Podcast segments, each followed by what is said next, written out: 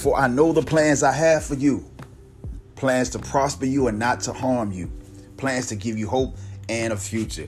That comes from Jeremiah, I believe 29:11. It's a very, very familiar verse, but I want to bring that to you this morning because we're talking about purpose and God's will for your life. And I had a discussion with one of my brothers yesterday. Love this brother to death, man, Brother Reggie. And we have these discussions a lot of times, just about life in general. And a lot of what I give you guys comes from personal conversations.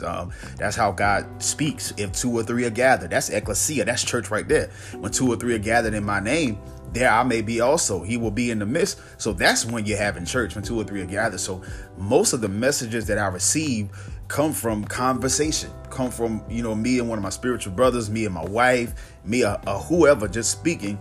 And God comes into the midst and he starts downloading. I look at some revelations as like a key, right? Or it's a lock. And I got a key, but the revelation is so powerful that my key by itself won't unlock it, right? Because this revelation has two locks on it, one on each side. So what happens is God sends somebody else into the midst that has the other key. And that person is on the other side of the lock. And when we begin to converse, like black folks say, conversate. I said that forever. Conversate, man. It's crazy that ain't a word. It feels like it should be a word. Let me get back on point. But when we begin to converse, right, things begin to get unlocked because we both have keys. We both brought keys into the conversation.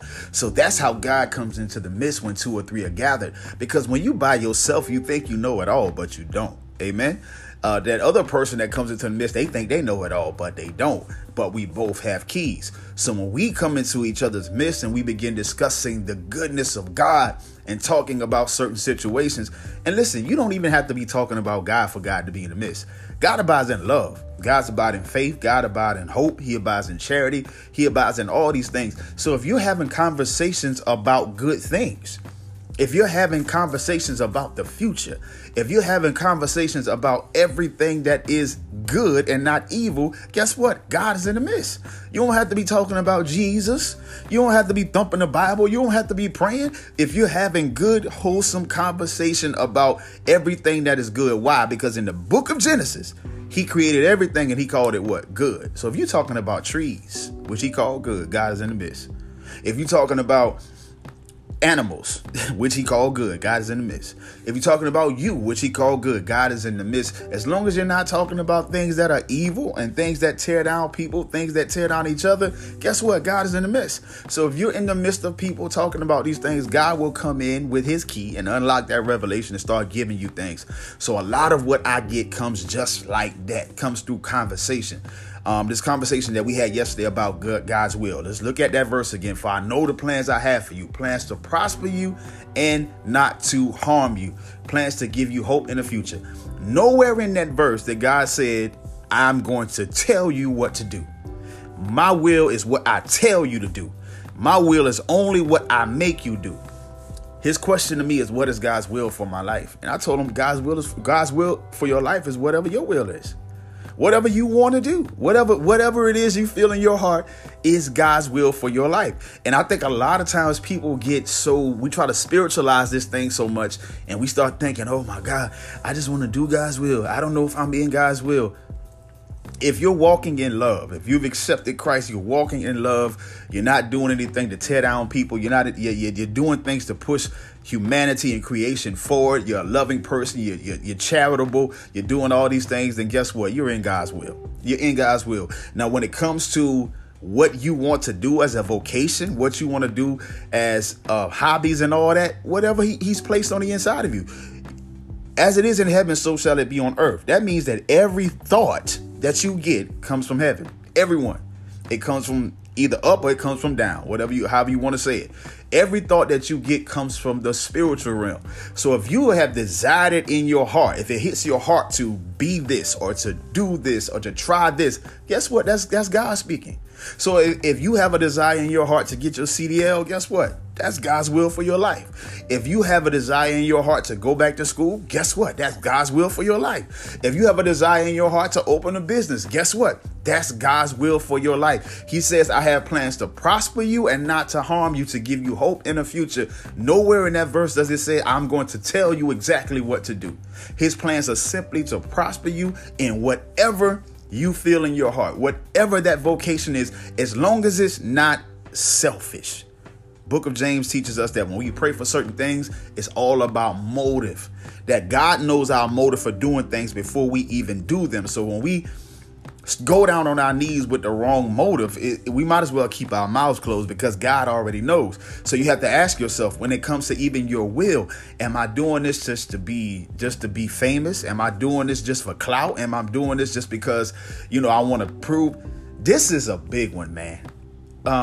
Because I know a lot of times that we get this notion or this unction to want to be successful to prove people wrong. Now, what if I told you that even though that's a good thing to say, I'm going to show them, nobody believed in me, I'm going to show them. But what if I told you this morning that that's the wrong motive?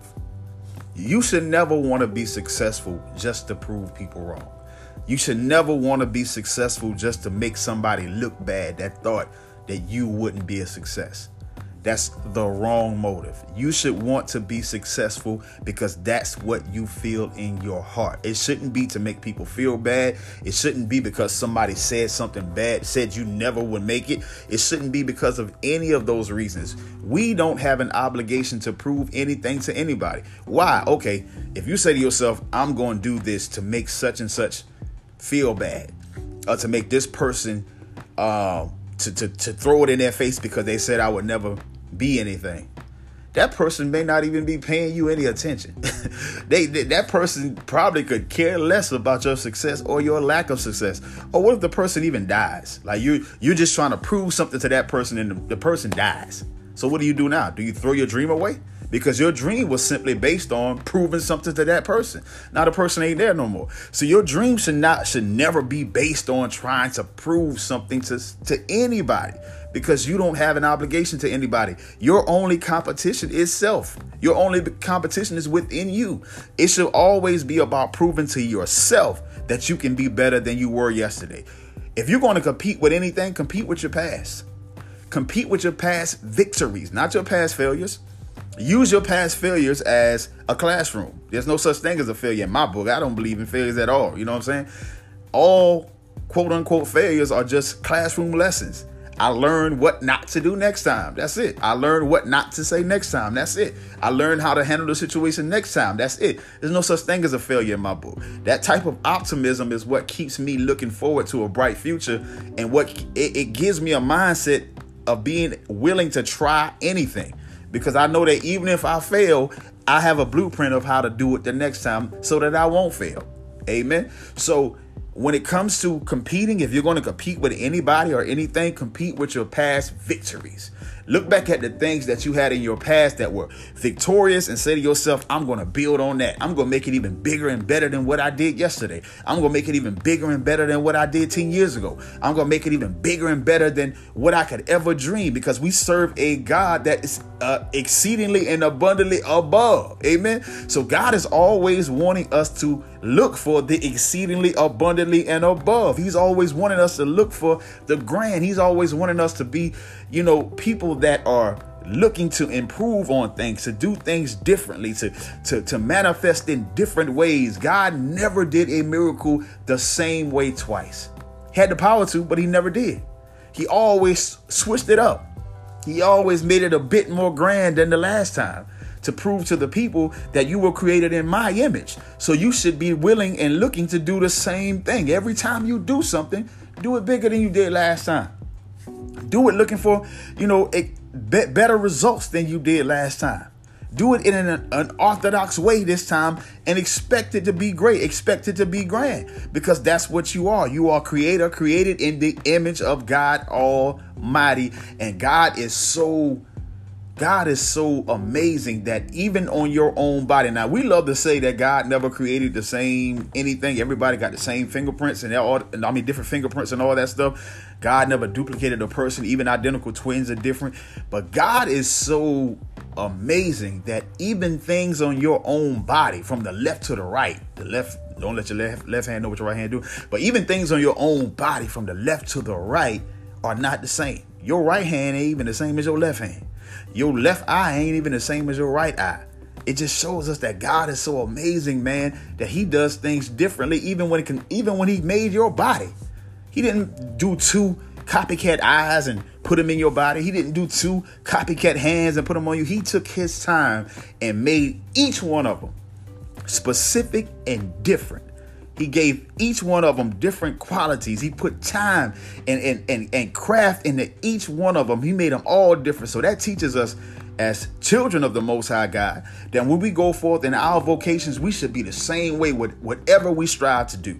Whatever we want to do in life, we have to have that same mindset, that same mind of God, that same heart of God to be willing to do things differently. David was a man after God's own heart. Why is that? You know, we quote that a lot, but I don't think we understand. Now, that word heart actually means mind. That word heart in the Hebrew actually means mind. David was a man after God's own mind. If you look at David, David was unorthodox from the time he was a boy. He went to fight Goliath. Goliath was only used to fighting with swords and shields.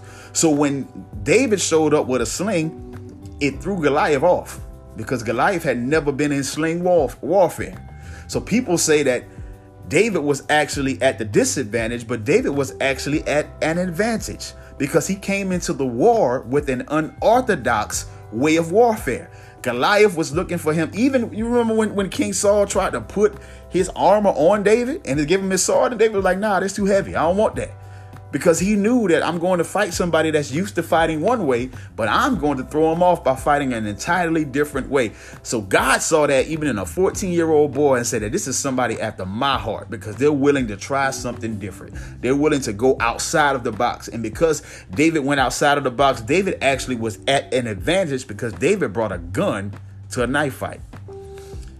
Ancient Roman slings back in the day, people that were marksmen with slings could sling rocks and stones at up to 70 miles per hour. This was a time before guns. So somebody that can sling a sling at 70 miles per hour, that's almost the equivalent of shooting a gun. So David literally had a gun. I'm breaking it down to you.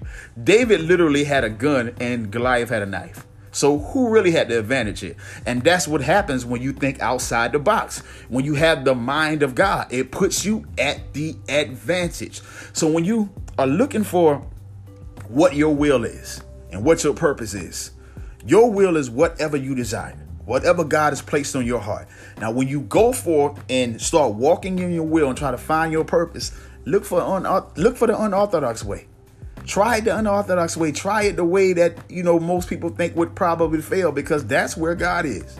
That's where you'll find God, because God is in the unorthodox. He's in the ways that are, you know, not typical. You know what I mean? He doesn't repeat himself. He's the same yesterday, but that's his word. You know what I mean? And people take that the wrong way. His word is the same yesterday, today, and forevermore. His promises are. But when it comes to the strategies of man and how man has to do things, and how man has to evolve and live in this world, we have to adjust. We have to change. If you even look at nature, you know, the animals know when to adjust. There's certain animals in nature that grow more fur in the wintertime and they shed it in the summertime. It's all about adjusting.